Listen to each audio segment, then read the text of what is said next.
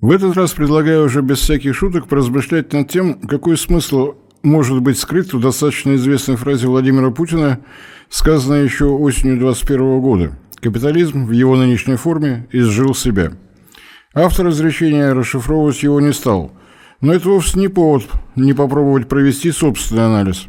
Ну а если автору покажется что-то слишком спорным, мы же не будем против, если он решит предложить какую-то иную версию, так ведь? Как там у кого-то из мудрых китайцев? Пусть расцветают сто цветов? Вот и славно, пусть цветут. Да, сразу оговорюсь, все, далее изложенное. А. Всего лишь мои размышления вслух. И Б. Это точно не попытка выдать на гора некую истину в последней инстанции, да еще универсальную для всех царств государств планеты. В каждой избушке свои погремушки, а меня интересует только Россия. И то, какими могут быть пути выхода из тупика, в котором мы оказались. Почему тупик? Давайте еще раз Путина процитирую. «Капитализм в его нынешней форме изжил себя». Не жить же нам в обнимку с этим покойником в конце концов. И, разумеется, в очередной раз напоминаю, что я не экономист. Про экономическую теорию мало что понимаю, потому уж, простите, на живых примерах конкретной отрасли. Какой именно, надеюсь, говорить не требуется. С декабря прошлого года было введено эмбарго на морские поставки российской нефти в страны Евросоюза. С февраля нынешнего года аналогичные меры были приняты и против российских нефтепродуктов. Начинать приходится именно с нефти. Можно сколько угодно быть недовольными по поводу того, что поступления от нефти и нефтепродуктов в государственный бюджет составляют не менее 20%, но это просто факт. Отрасль обложена наиболее высокими налогами и наибольшим их количеством. На добычу полезных ископаемых, экологические сборы, акцизный налог, экспортные пошлины и далее по списку. При этом под бесконечный бубнеж о том, что после 1991 года Россия где вернулась в семью цивилизованных народов и про благость конкурентной среды пресловутого свободного рынка, государство российское 30 с гаком лет с завидным упорством повторяет и повторяет одну из ошибок поздней советской власти. Это я о том, что э, и при первопоследнем президенте СССР из отрасли выкачивались все поступления, выжимались все соки – после чего они не становились инвестициями в развитие отрасли, а банально проедались на закупку за рубежом предметов потребления и продуктов питания. Закончилось это благолепие в тот момент, когда Саудовская Аравия рывком обрушила мировые цены на нефть. Кстати, нам этот э, саудовский маневр подают как умышленную экономическую атаку на Советский Союз, что далеко не так. На тот момент королевство выясняло отношения внутри ОПЕК, в котором созрел бунт против лидера – а наша страна попала в похмелье на чужом перу. Впрочем, это отдельная история, сегодня не об этом. Сегодня о том, что все красивые речи о том, что насколько далеко ушло развитие системы управления экономикой после отказа от государственного централизованного планирования, вранье вульгарис. Никаких изменений. Алгоритм все тот же. Собери все, что можно с нефтяников, а проблему технологического развития отрасли нефтяные компании пусть уж сами как-нибудь решают. Результат известен. Только сейчас, когда в ягодиц клюнул не один жареный петух, а целая стая, понеслась душа в рай. Налоговые льготы, государственное софинансирование и попытки наверстать упущенное в режиме ошпаренной кошки. Справимся? Уверен, что да. На то мы и Россия. В опасное время мы начинаем действовать в мобилизационном режиме. Причем даже в том случае, если власть имущие от слова «мобилизационная экономика» шарахаются, как лукавые от ладана. Проблемы будут – в том числе и потому, что вот такая внутренняя мобилизация идет не по государственным планам, не по государевой воле, а отдельными отраслями и даже отдельными крупными компаниями. Системы организации усилий нет, потому шатать из стороны в сторону нас будет еще немало. Но уже собирается производиться сразу на нескольких заводах наша собственная буровая платформа для добычи газа на шельфе Обской губы на месторождении Каменомысское море – уже при минимуме государственного финансирования «Новотек» получил патент на собственную технологию крупнотоннажного сжижения газа. Рано или поздно, но эти разрозненные усилия сольются в единый поток. А пока факт остается фактом. Если бы все это было организовано государством, процесс шел куда бы как более активно и результативно. Но чего нет, того нет. Это тоже факт. Крайне неприятный, но он факт. Можно с этим мириться? Судя по поведению правительства и Государственной Думы, запросто. На всякий случай напоминаю, что в настоящее время самый крупный новый нефтяной проект называется «Восток Ойл», объем добываемой нефти, в месторождениях которого уже превысил 6,5 миллиардов тонн черного золота. Но геологоразведка продолжается, причем весьма активно. Проект ведет компания «Роснефть». И мы наблюдаем, как компания ищет и находит акционеров, которые после февраля прошлого года уходят, приходят новые с крайне мутной офшорной регистрации. Как Роснефть пытается договариваться с банками, что идет тоже с переменным успехом. Весело, что и говорить. А многоуважаемому правительству все это глубоко по барабану. Получится у Роснефти? Отлично. Налог больше сможем собрать. Не получится? Ну, с кем не бывает. Свободный рыночек порешал. Лично для меня отношение правительства к крупнейшему нефтяному проекту планеты – лакмусовая бумажка, которая сейчас выдает удивительные показатели про креативные отрасли бизнеса, про цифровизацию с роботизацией, про то, что важнее всех наук для нас теперь IT, про малые предприятия, про самозанятых и про многое другое важное и нужное. У Роснефти санкции, как у дурака Махорки. В нынешних условиях найти приличного партнера – это даже не сову, а воробья на глобус. Но государственная комплексная программа «Восток Ойл» никто делать и не думает. А ведь это сотни буровых установок в арктическом исполнении, это десятки судов усиленного ледового класса, это тысячи километров трубопроводов, десятки вахтовых поселков, огромное количество автомобильной, вертолетной техники, это строительство нового порта, чуть ли не десяток новых пристаней на Енисее и десятки тысяч новых рабочих мест. Да и патент Новотека, о котором я сказал, это еще далеко не работающая технологическая линия. Это огромного масштаба организационная работа со стороны частной компании – Разработать техническое задание на каждый технологический узел, подобрать заводы, которые такие технические задания вытянут по качеству, продумать логистику, разработать целую систему испытательных стендов.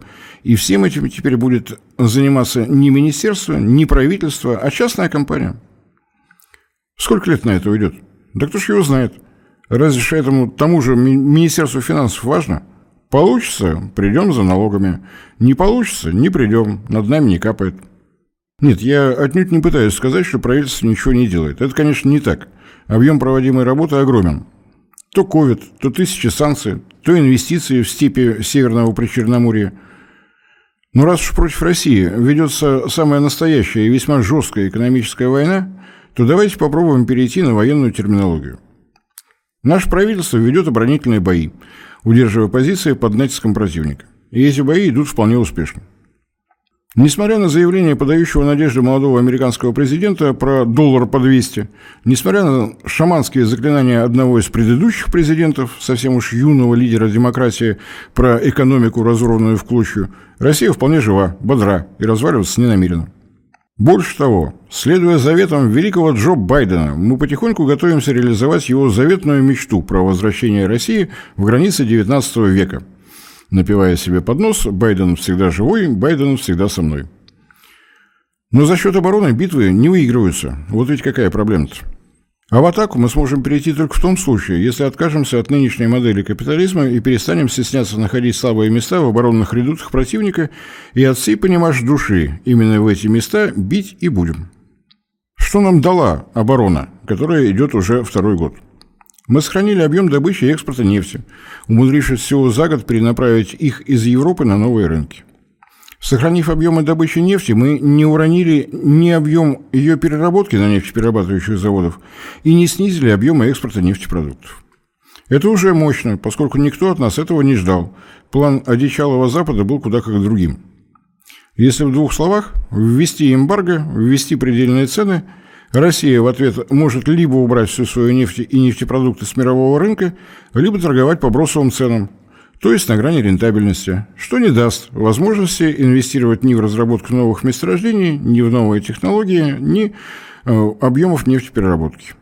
Для варианта номер один – снять российскую нефть и нефтепродукты с мирового рынка – Караваны западных эмиссаров прошлым летом потянулись на Ближний Восток, в нефтедобывающие страны, и прежде всего в славный город Эр-Рияд – Цель этих стай переговорщиков тоже была двойной. Не только подстраховаться на случай исчезновения с мирового рынка российской нефти, но и добиться развала нового экономического союза, оторвать страны ОПЕК от стран, подписавших соглашение ОПЕК+. С этими визитами ничего не получилось, поскольку это ведь только коллективный Запад был уверен, что сражается исключительно с Россией. А со стороны Ближнего Востока все выглядело куда как иначе – это в агитках пропагандистских СМИ. Штаты и их европейские вассалы – некое высшее общество, голубая кровь, белая кровь, кости сопляночки. Для ОПЕК Европа и Штаты всего лишь потребители нефти, пусть и весьма качественные потребители, поскольку изрядно платежеспособные. И атака Запада на Россию для стран ОПЕК – это попытка коллектива потребителей поставить в нехорошую позу одного из крупнейших поставщиков. Попытка навязать диктат потребителей производителям. Коллег обижать нехорошо. Ну, как знать, может и так. Но вряд ли э, важнее всего были именно эмоции. Во главе угла был холодный расчет. Потребители намерены поставить на грани выживания крупного поставщика под названием «Россия». Если этот фокус удастся, то следующим в списке тех, кого Запад будет нагибать, может оказаться вообще кто угодно. Несложное логическое заключение, итогом которого раз за разом становился один и тот же ответный жест на все танцы с бубнами в исполнении западных эмиссаров. Одна рукой на локтевом сгибе другой, предплечье которое поднято вверх, ее пальцы сжаты в кулак, все, кроме среднего. И караван эмиссаров повернулся вспять, роняя тапки. Можете из интереса поднять архивы СМИ за прошлый год, полюбоваться на список посетителей Эр-Рияда и Дохи. Посылали их, но с уважением. Байдену вот даже велосипед к трапу подавать не стали. Есть у меня сильное подозрение, что как раз в то же время в тиши кабинетов руководства стран ОПЕК+, вели куда как более деловые и конкретные переговоры, смахивающие на шахматную партию на глобальной доске размером в планету. Вы уходите вот отсюда, тогда я, он и еще вот вон вот здесь э, свою нефть снимаем и отправляем на это место. Вы разворачиваете торговые суда. Как это нет у нас торговых судов? Не готовились к маршрутам такой протяженности? Ясно, ясно. Сейчас позвоню ребятам с хитрыми такими корабликами, они подтянутся и продолжим. Вы вот туда вашу тяжелую, тогда мы вот сюда нашу легкую и солярку, но с вас тогда бензин вот сюда. А нет, не сходится. Давайте из вот отсюда, вот туда. И когда из тысячи нефтетанкеров Северного флота в ноябре прошлого года 400 сменили хозяев, я сразу понял, вот оно, случайное совпадение. А уж когда в том же месяце кипрские и греческие компании-судовладельцы оптом распродавали танкеры под нефтепродукты, я и вовсе уверился. Да, именно случайность, именно так она и выглядит. И когда уже в декабре Сопроводительные документы стали содержать странноватые строки «Пункт отправки Приморск», «Пункт доставки Атлантический океан». Я был уверен, что практика Ирана, который десятилетиями живет под западными санкциями, тут совершенно ни при чем. Это на самом деле снова она, случайная случайность. Я вообще с прошлого года стал верить во все подряд, в том числе и новостям из аэропорта Чкаловский, куда стали на Ил-76 прибывать грузы с иранскими фисташками. Что дал финт с серыми танкерами? было экстренно закрыто отверстие под названием «Провал развития судостроительной отрасли России». Два танкера класса «Афрамакс» за 2022 год – это провал, окончательно устранить который можно только за счет того, что крупнотоннажное судостроение будет объявлено нашим новым национальным проектом. Но на такую работу уйдет минимум полторы пятилетки. В том, конечно, случае, если будет проявлена государственная воля, базирующаяся на все тех же словах нашего лидера про изжитую форму капитализма. Чем плох фин с серыми танкерами? Их характерный признак – возраст 20 плюс лет, что дает сразу два следствия. Первое. Нужно быть готовым к тому, что придется резко нарастить возможности нашей судоремонтной подотрасли. Постановлением правительства с 1 января этого года с судоремонтных компаний снят НДС, если ведется ремонт иностранных судов. Вторая. Неизбежны проблемы, связанные с экологическими программами стран, на рынке которых перенаправляются российская нефть и нефтепродукты. Такие программы у них имеются, и это из-за них ряд портов Индии и Китая, к примеру, запрещают заход в их акватории судов возраста 25 лет. Чем плох финт с серыми танкерами? Для них возможно страхование только наше, российское, а наши полисы признают далеко не все. Итог. В результате перенаправления нефти более 80% ее объема теперь уходит всего в три страны – в Китай, в Индию и в Турцию. Отряхнув с ног пыль зависимости от европейского рынка, мы оказались в ситуации шило на мыло. То есть как бы и радостно, но как бы и тревожно, поскольку три перечисленные страны не союзники, а партнеры. Партнеры честные, в отличие от европейских, но от этого оптимизма через край не польется, поскольку честность заключается в том, что нам без всякого лукавства заявляют в лоб – Сотрудничать будем с удовольствием, пока нам это выгодно. Будет невыгодно, нашему боливару дополнительный седок точно не нужен. Жестко, но таковы правила игры в этом лучшем из миров. И стоит заметить, что они точно такими же были и во времена СССР. Просто тогда за место под солнцем сражалось наше государство, а не россыпь государственных и частных компаний нашего времени. которые после 1991 года четко вписаны в не нами созданные правила. Чем хорош финт с серыми танкерами еще? Тем, что сейчас сам черт ногу сломит в попытках понять, сколько нефти и нефтепродуктов Россия поставляет на внешние рынки, не говоря уже про цены. Если взять в руки данные нашего многоуважаемого Минфина, видим, что цена где-то в районе 50 долларов за баррель, а вот открытые данные таможенных служб Китая и Индии позволяют отчетливо рассмотреть 75 долларов за тот же объем. Сейчас, очевидно, ниже, мировые котировки пошли вниз. Разница огромная, поскольку объем поставок нашей нефти и нефтепродуктов составляет порядка 7,5 миллионов баррелей в сутки. Куда уходит эта более чем приличная сумма, внешнему наблюдателю совершенно неизвестно, можно только предполагать. Если перешедший из рук в руки серый флот и часть греко-киприотской флотилии контролируются российскими государственными структурами, а все указывает именно на это, то ежедневно не только компенсируются средства, потраченные на закупку этого флота, но еще и на сдачу остается то, что можно направить на инвестиции в Северное Причерноморье. То, что сторону противника это изрядно беспокоит, можно увидеть по многочисленным публикациям в западной прессе. Журналисты, которые только что на стенку не лезут, плодя одну гипотезу за другой. Россия не выполняет обещания по сокращению объемов добычи, но одновременно ставит рекорды по объемам экспорта, которые она же, Россиюшка, уже успела запретить, но только для того, чтобы разрешить, и сокращая, нарастить. Пусть бы себе развлекались, но досадно то, что многие наши федеральные СМИ норовят переводить на русский и публиковать э, все эти этапы гадания на ромашке, утопленной в кофейной гуще. Однако отчасти наши СМИ можно и понять. После того, как Министерство энергетики России заявило, что не будет публиковать никаких данных по нашей нефтяной отрасли, только и остается, что переводы переводить и всех с толку сбивать. А вот чем уж точно плох финт с серыми танкерами, на мой взгляд, так это тем, что наше правительство продолжает тянуть кота за хвост с самым решительным шагом – у нас по-прежнему нет собственного рейтингового агентства, нет собственной бенчмарки нефти, которая котировалась бы до нашей собственной биржи, торги на которые велись бы в рублях. Разговоры о том, что нам необходимо весь этот набор инструментов, ведутся в отрасли уже с 2014 года, то есть с момента самых первых антироссийских санкций. Но они так и остаются разговорами. Все так же котировки всех, не только нефтяных, сырьевых ресурсов России ведет частная английская компания «Аргус», как того и требует законодательство, которое никто и не думает менять. Позорное февральское голосование по ставкам налога на добычу полезных ископаемых в Госдуме и в Совфеде, депутаты которых голосовали за эти ставки в долларах США, уж простите за эмоции, та причина, по которой лично я никогда и ни при каких обстоятельствах не стану единомышленником за единчиком ни одной из наших политических партий, поскольку большего позора как-то вот и представить не могу. Миллионы слов со всех трибун, на всех экранах, в тысячах речей и статей, чтобы все видели и слышали. За суверенитет России. А голосование за ставки налога российских компаний в долларах США там, где все собравшиеся в зале заседания по-прежнему убеждены в том, что доллар США и есть настоящая российская валюта. Так держать, господа э, борцы за суверенитет России. Вы у нас просто лучшие. Извините, отвлекся. Наше уважаемое правительство устраивает нынешнее положение дел с расчетом налогов нефтяной отрасли по методике от «Аргус», по методике, которую само правительство и утвердило. Господам законодателям все фиолетово. У них государственной значимости дел и так полным-полно.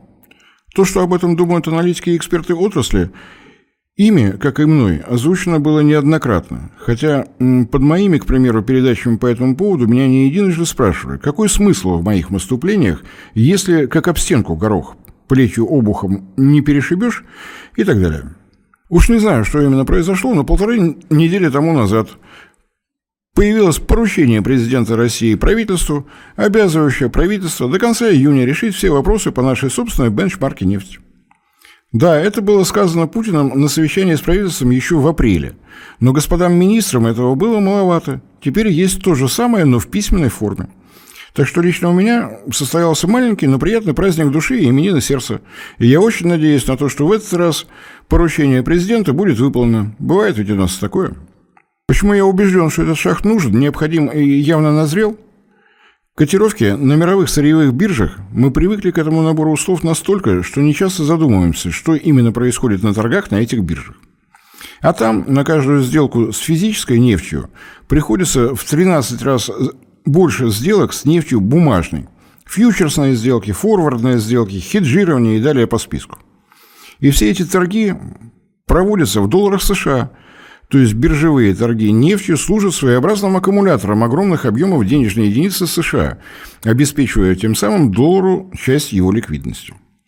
Слов о том, что доллар и его производная под названием евро стал токсичной валютой, что в целях безопасности от него нужно избавляться, сказано очень много. Но как от слов перейти к делу? Да, немалая доля российской нефти продается за национальная валюта Китая и Объединенных Арабских Эмиратов. Но это не меняет сути. В реальности торговля идет в зоне доллара. Мировые рейтинговые агентства котируют баррели в долларах. Мы и наши покупатели это признают – Переход на юани и дирхамы – всего лишь нажатие кнопок на калькуляторе. Попытка бороться с таким вот положением дел уже ведется. С 2018 года Шанхайская товарно-сырьевая биржа ведет нефтяные торги в юанях. Эксперты оценивают объем этих торгов на день сегодняшний в 5% от общемирового. То есть темп реального наступления на доллар 1% в год. Однако Шанхайская товарно-сырьевая – это биржа покупателей. Китай был и остается нетто-импортером нефти. Появление рублевых торгов на бирже России, то есть на бирже продавца, должно стать еще одним серьезным шагом в том же направлении – ускорение реальных шагов по избавлению от долларовой зависимости. Каждый баррель физической нефти, проданный за рубли, превращает в невостребованные доллары на сумму в 13 раз большую, тем самым наращивая инфляционные риски страны, мнящей себя мировым гегемоном. Рост внутренних проблем в США – это снижение интенсивности их усилий на поддержание своего доминирования на внешнем периметре, снижение привлекательности глобально-либеральной модели экономики для новых и новых стран. И это наполнение конкретным смыслом той самой формулы про капитализм в его нынешней форме. Еще больший урон долларовой системе может нанести полный или частичный уход от биржевой торговли как таковой. А это тоже вполне возможно. И способы такого ухода есть. И используются они в разных формах в разных странах. То, что происходит у нас в России, внутренние биржевые торги нефтью не влияют на конечные цены на АЗС. Это только один из примеров, пусть и немного абсурдный.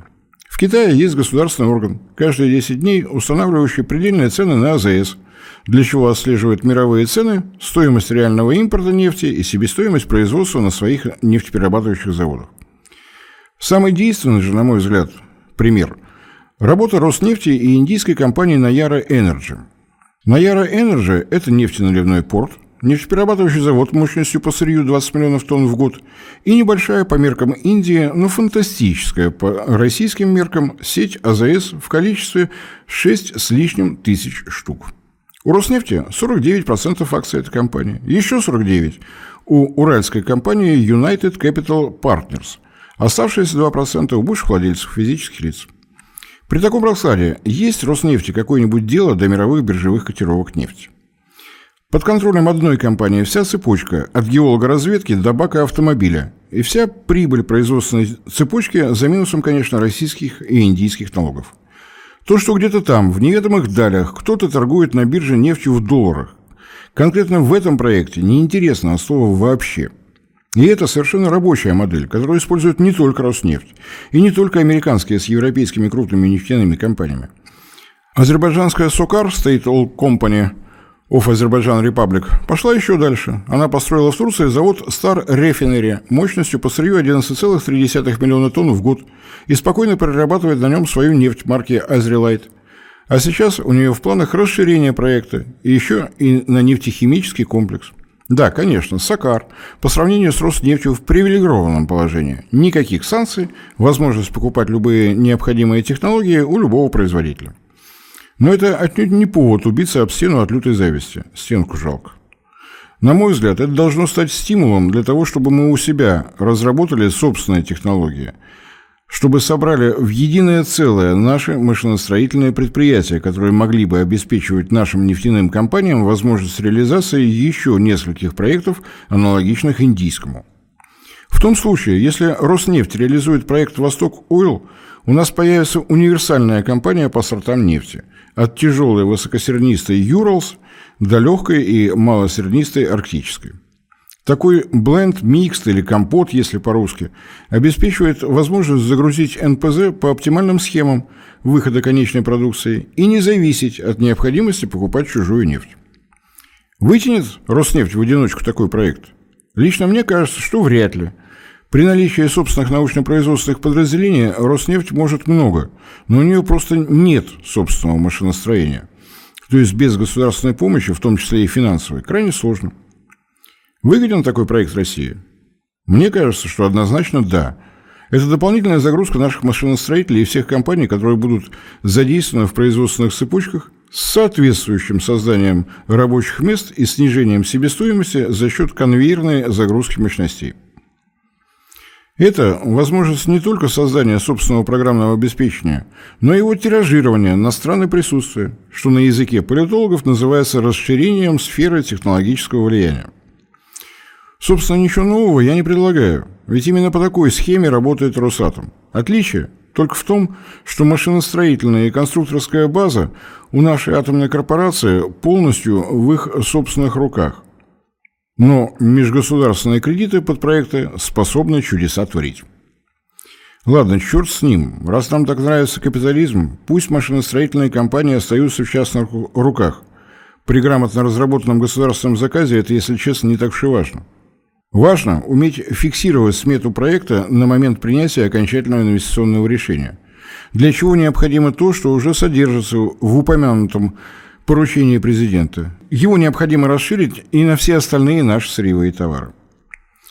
Налог на добычу коксующегося угля в России в полтора процента стоимости на мировых биржах австралийского каменного угля – это бред, в котором мы сейчас живем. Он должен уйти в историю, и чем быстрее, тем лучше. Создание собственного российского рейтингового агентства не должно охватывать только нефть и нефтепродукты. Оно должно стать настолько же универсальным, как тот самый «Аргус» или ушедший из России «Плац». Нефть и нефтепродукты, газ и продукция газохимия, уголь и продукты его переработки, руды металлов и продукция первичного металлургического передела должны котироваться в России и продаваться за российские рубли. Но не должно производство бронетанковой стали в России зависеть от стоимости российского никеля на лондонской бирже металлов. Нет у нас права на продление подобного абсурда. Собственная котировка собственных товаров на собственных биржах. Это и станет сражением за независимость России от долларовой системы не на словах с высоких трибун, а в суровой реальности, данной нам в ощущениях. А вот то, что для перехода к такой форме работы требуется вмешательство президента страны – это реальная оценка качества деятельности правительства, которое не желает активно готовиться к переходу от оборонительных сражений к наступательным действиям. Традиционный, привычный, родной до слез стиль «ешь птица гордая» и далее по тексту характерен не только для правительства, но и для Госдумы с Совфедом, инициатива которых в данном направлении исчисляется числами бесконечно близкими к нулю. С моей стороны, это не критика, а простая констатация факта. Мы в очередной раз находимся в ситуации, выход из которой зависит от инициативы президента, а не от какого-то иного органа власти, которых у нас немало. Госсовет, Совет по безопасности, Агентство стратегических инициатив и прочее, прочее. Ау, вы где? Вы поломались или потерялись? Не сочувствую. Не сочувствую, поскольку при подходе, который предложен президентом России, работы предстоит чертовски много – спокойно попивать кофе с чаем уже не будет получаться. То, что в мире достаточно государств, которые не имеют ничего против взаимовыгодного сотрудничества с Россией, прописная истина. Пресловутый весь мир, неистово поддерживающий киевский режим и сражающийся с Россией на всех доступных фронтах, ограничен составом НАТО, Евросоюза и прочих Японии с Австралиями. Но для того, чтобы сотрудничество с Россией не несло рисков всевозможных санкций, в том числе и использования такого оружия, как отключение от системы SWIFT, предлагать наши товары в режиме «сами найдите способ транспортировки и страховки всех торговых операций», мягко будет сказано, далеко не лучший вариант. Следовательно, в комплекте с отключением от чужих рейтинговых агентств с их долларовыми котировками в обязательном порядке должна идти огромная масштабная государственная программа всего, что обеспечивает транспортировку. Судостроительная отрасль со всеми смежными отраслями, обеспечивающими это направление, На всякий случай напомню, что ни в одном государстве за все время существования цивилизации судостроение без государственного участия не развивалось. Старт всегда шел за счет общенациональных усилий. То, что правительство Дмитрия Медведева сумело вывести из анабиоза, из литургии наше судостроение – прекрасный вспомогательный фактор. Причем стоит отметить, что сверхусилий для этого не потребовалось. Постановление правительства рыболовецкие квоты только для компаний, имеющих в своем формате, имеющих в своем флоте суда, построенные в России, в считанные годы привел, привело к тому, что отрасль ожила, в нее пошли инвестиции, судостроители стали восстанавливать и даже расширять свои верфи. Хорошо, но мало. У нас ведь очень любят говорить об утечке валютных средств из России, но как-то вот в детали вдаваться никто не любит – куда проще сразу переходить нецензурную лексику в адрес Центробанка и Минфина. Но на чужих судах мы поставляем все подряд, от зерна до оборудования, которое Росатом везет на свои зарубежные проекты. Чужие суда – это и чужие страховые полисы. И по оценке экспертов отрасли, ежегодно российские компании на расчет по этим услугам отправляли порядка 100 миллиардов долларов. Ежегодно. Даже считанных процентов этих гигантских средств хватило бы на то, чтобы наше судостроение развивалось в темпах, достойных России, страны 11 морей и трех океанов. Практически такие же соображения касаются и железных дорог. Но при этом то, что наша РЖД прибыль получает только за тонны километра, еще один абсурд, который продолжает тормозить даже развитие внутрироссийской связанности. О проектах Северного широтного хода Белкамура, Баренска-Мура – Дороги из Тувы в Красноярский край мы э, разговоры слушаем десятилетиями, как и горькие слова руководства РЖД и Министерства транспорта о том, что все эти проекты нужно сдвигать вправо. А причины не в организационных проблемах, а в тривиальном желании наращивать и наращивать прибыль, не обращая внимания ни на какие государственные интересы. На сегодня продукция Уральского региона на экспорт уходит либо через наши балтийские порты, либо через славный город Мурманск – Строительство, к примеру, Баренска-Мура продолжительностью 1200 километров в комплекте с портом Индиго сокращает эти маршруты на 1000-1500 километров. А это ведь прямые убытки РЖД и всего того сонма частных компаний, которые облепили эту государственную монополию как мухи не конфету. Год тому назад губернатор Кемеровской области Сергей Цивилев свое предложение уже озвучил. Оставить в ведении РЖД только эксплуатацию уже действующих трасс и их модернизацию – для строительства новых железных дорог государству российскому нужна новая государственная компания. И что? Да ничего.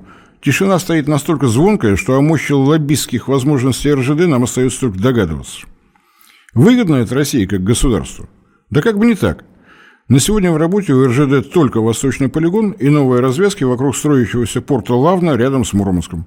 Все остальное ушло вправо. Подписано межправительственное соглашение с Ираном о строительстве участка железной дороги от станции Решт до станции Астара на территории Ирана. До обязывающих контрактов дело пока не дошло.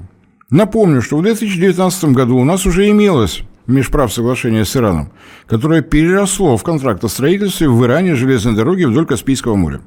Все было торжественно, в присутствии высоких лиц. От церемонии подписания договора исполнителем которого с нашей стороны выступала РЖД, до не менее эффектного открытия представительства РЖД в городе Тегеран. Вы что-нибудь об этом проекте слышали? Правильно, ничего. Поскольку через полтора года РЖД это представительство закрыло, а из договоров в одностороннем порядке взяла да и вышла. Я очень надеюсь, что на проект Решта-Стара Россия даже не будет пытаться выставлять РЖД, поскольку на эту аббревиатуру в Иране наверняка жуткая аллергия. И создание новой государственной структуры под строительство новых железных дорог – это тоже забота государства. Слишком уж блистательно РЖД и как бы курирующее его Министерство транспорта раз за разом доказывает свою беспомощность. Напомню, что строительство участка Решта-Стара станет завершением куда как более крупного проекта. Индийские товары паромом будут доставляться в иранский порт Бендарабас – Железная дорога от побережья Персидского залива до станции Решт уже построена. Разумеется, пойдут по этой дороге и иранские грузы. Пойдет и встречный поток. Специалисты оценивают грузооборот уже на первом этапе в 15-20 миллионов тонн в год. А простите, у нас к такой нагрузке, которая потенциально будет расти и расти, железные дороги на территории Дагестана готовы? Правильно, нет. А кто-то что-то слышал о том, что РЖД задумалась по этому поводу, раз уж межправ соглашение с Ираном уже подписано? Правильно. Нет. У них ведь лапки.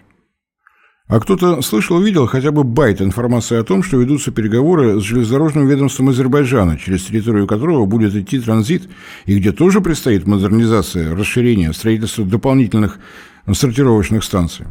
Снова нет, снова лапки. Это все точно государственный подход и понимание того, что караванные тропы во все времена живут сотни лет, порой переживая сроки жизни государств, по территории которых проходят. По каким именно причинам Китай про новый шелковый путь совершенно нормально, а у нас только бесконечное кружево слов про какие-то буйные фантастические грезы. У РЖД лет 7-8 тому назад, к примеру, был договор с Росатомом про разработку сверхпроводящих проектов. Потом был проект водородных локомотивов. РЖД даже про гиперлуп задумывалась. Теперь вот про высокоскоростную магистраль какие-то разговоры разговаривают. Красиво звучит. Вот только результат остается стабильным. Пшик. Почему я постоянно обращаю внимание на стиль работы РЖД? Совсем недавно появился новый проект, предложенный Ираном.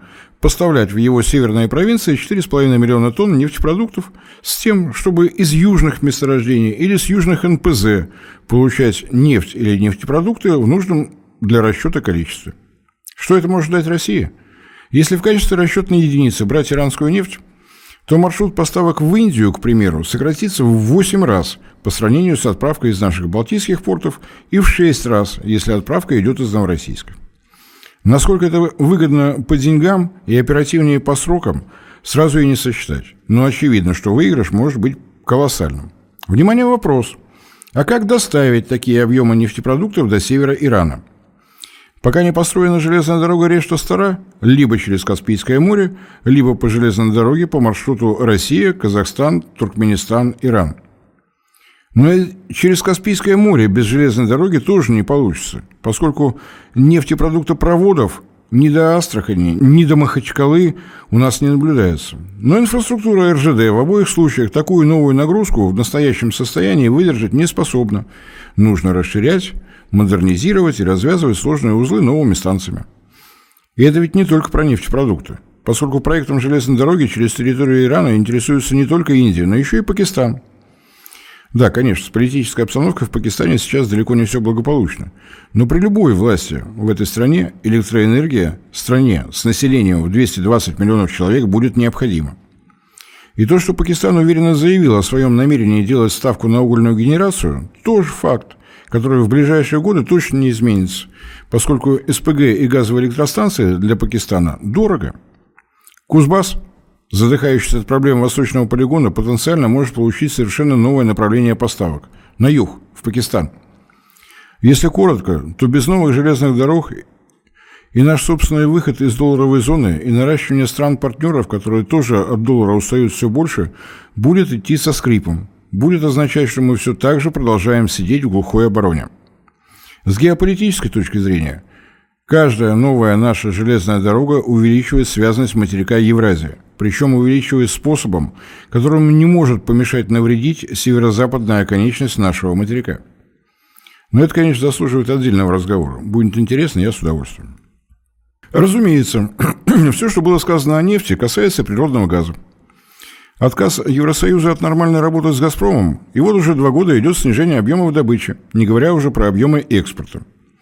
Налогов у газовых дел мастеров тоже много, но основное пополнение государственного бюджета дают те же самые налог на добычу полезных ископаемых и экспортная пошлина. Уже год назад было очевидно, что компенсировать потери на европейском направлении имеющимися магистральными газопроводами в других направлениях невозможно. Сила Сибири панацеей не станет. Рост объема поставок по силе Сибири идет строго по календарному графику. В 2021 году 10 миллиардов кубометров, в прошлом году 15 миллиардов кубометров, в этом году планируется 22 миллиарда кубометров. 12 миллиардов в плюс при 100 с лишним в минус оценивать можно как угодно, но арифметика такая, какая есть. И ситуация такая, какая есть.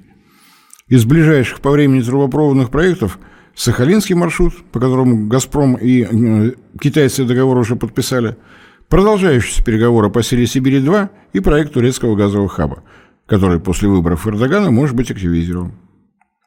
Пожалуй, о каждом из этих проектов можно сделать отдельные передачи. Проекты интересные, перспективные, со своими особенностями и сложностями. Но есть у них две общие черты. Все они среднесрочные, и все они только и исключительно о поставках миллиардов кубометров. Напомню, что за все те годы, в течение которых в Европу шел сначала советский, а потом российский природный газ, у наших газовых монополистов была масса совместных проектов с европейскими партнерами. Но ни разу за полвека в режиме совместного предприятия не было построено ни одной газовой электростанции, ни одного газохимического предприятия. Мы им газ, они сами себе электростанция, газоперерабатывающие заводы и газохимические комплексы. Как распределяется прибыль при таком подходе, объяснять не требуется. Но этот подход оставался неизменным и на протяжении десятилетий. Тоже, но другими словами. Начиная с 70-х годов прошлого века, что Советский Союз, что современная Россия шли по чужой колее. Шли настолько упорно, что даже не задумывались о необходимости разработки собственных технологий. Собственных технологий газовых электростанций, газопереработки, производства СПГ. Ситуация стала меняться только в самые последние годы – Силовые машины разработали и освоили производство собственных газовых турбин, турбин мощностью 65 и 170 мегаватт. Объединенная двигателестроительная корпорация Ростеха газовых турбин мощностью 110 мегаватт. Вполне приличная линейка, хотя, конечно, и далеко не полная. Но нам уже есть, что предлагать тем, кому это необходимо, то есть странам с энергодефицитом. Это я вот так изоповым языком изъясняюсь, потому как стесняюсь говорить о бывшей нашей Средней Азии, то есть о сегодняшних независимых государствах Центральной Азии. Падают объемы добычи газа в Казахстане и в Узбекистане. Газификация Киргизии замерла на 39%, хотя компания, которая в последней отвечает за газовую индустрию, носит оригинальное и загадочное для всех нас название «Газпром Кыргызстан». Такая же проблема у Таджикистана – Оценить ситуацию в Туркмении, к сожалению, чрезвычайно сложно. То, что эта республика стала чрезвычайно закрытой, говорится не для красного словца. Оборудование электростанции в этих республиках не, меняло, не менялось по полвека. Потеря электроэнергии при передаче от 20 до 25%. Сетевого хозяйства для растущего населения и экономики катастрофически не хватает. А трубопровод Средняя Азия-Центр, 4 нитки по 20 миллиардов кубометров в год каждая – стоит пустой. Пустой, но, как показал технический аудит, проведенный в 2023 году, вполне себе исправный. Нет, в одну передачу уложиться невозможно, сдаюсь. Напомню только, что электрификация 30-миллионного Афганистана 30%, и что в Ташкенте совсем недавно был открыт проектный офис железной дороги по маршруту Термес, Мазарей-Шариф, Кабул, Пешавар. Это еще один маршрут в Пакистан. Маршрут с колеей 1520 которая на границе с Пакистаном будет переходить на британскую имперскую колею 1670. А вот она продолжается не то что до Индии, а вообще до Шри-Ланки. И на протяжении всего этого маршрута, с учетом потребностей транзитных стран, это не миллионы тонн угля, а миллиарды киловатт-часов. Ну а если итожить передачу сегодняшнюю, то изжившая себя форма капитализма требует, как минимум, перехода на централизованное среднесрочное планирование. Самое занимательное, что при реализации этого перехода колумбами нам не стать. 22 мая сего года в Тегеране был опубликован седьмой план пятилетнего развития Исламской Республики Иран. Иран уверенно доказывает, что государственные планы развития и частная собственность на средства производства не отрицают друг друга, а дополняют – и симбиоз того и другого и есть тот инструмент, при помощи которого Иран вот уже 40 с лишним лет противостоит бесконечному потоку западных санкций. Разумеется, я не о том, что пятилетки Ирана безукоризненны и совершенны, а потому мы обязаны их копировать. Я о том, что это вполне возможно в наше время. Да, в прошлом у нас самих есть великолепный опыт сталиномики, пятилеток, в годы которых активно развивалась производственная артели, которая в настоящее время больше всего похожа на малое предприятие. Я убежден, что другого варианта у России просто нет. Как бы мы ни относились к коллективному одичалому Западу, для нас это был платежеспособный и платежно-дисциплинированный рынок. Но нас там больше нет. Я бы очень хотел, чтобы больше никогда уже и не было, разве что на уровне третьестепенного по значимости рынка. Да и то еще стоит подумать, надо ли нам. А те рынки, с которыми нам предстоит работать, той самой платежеспособностью не отличаются.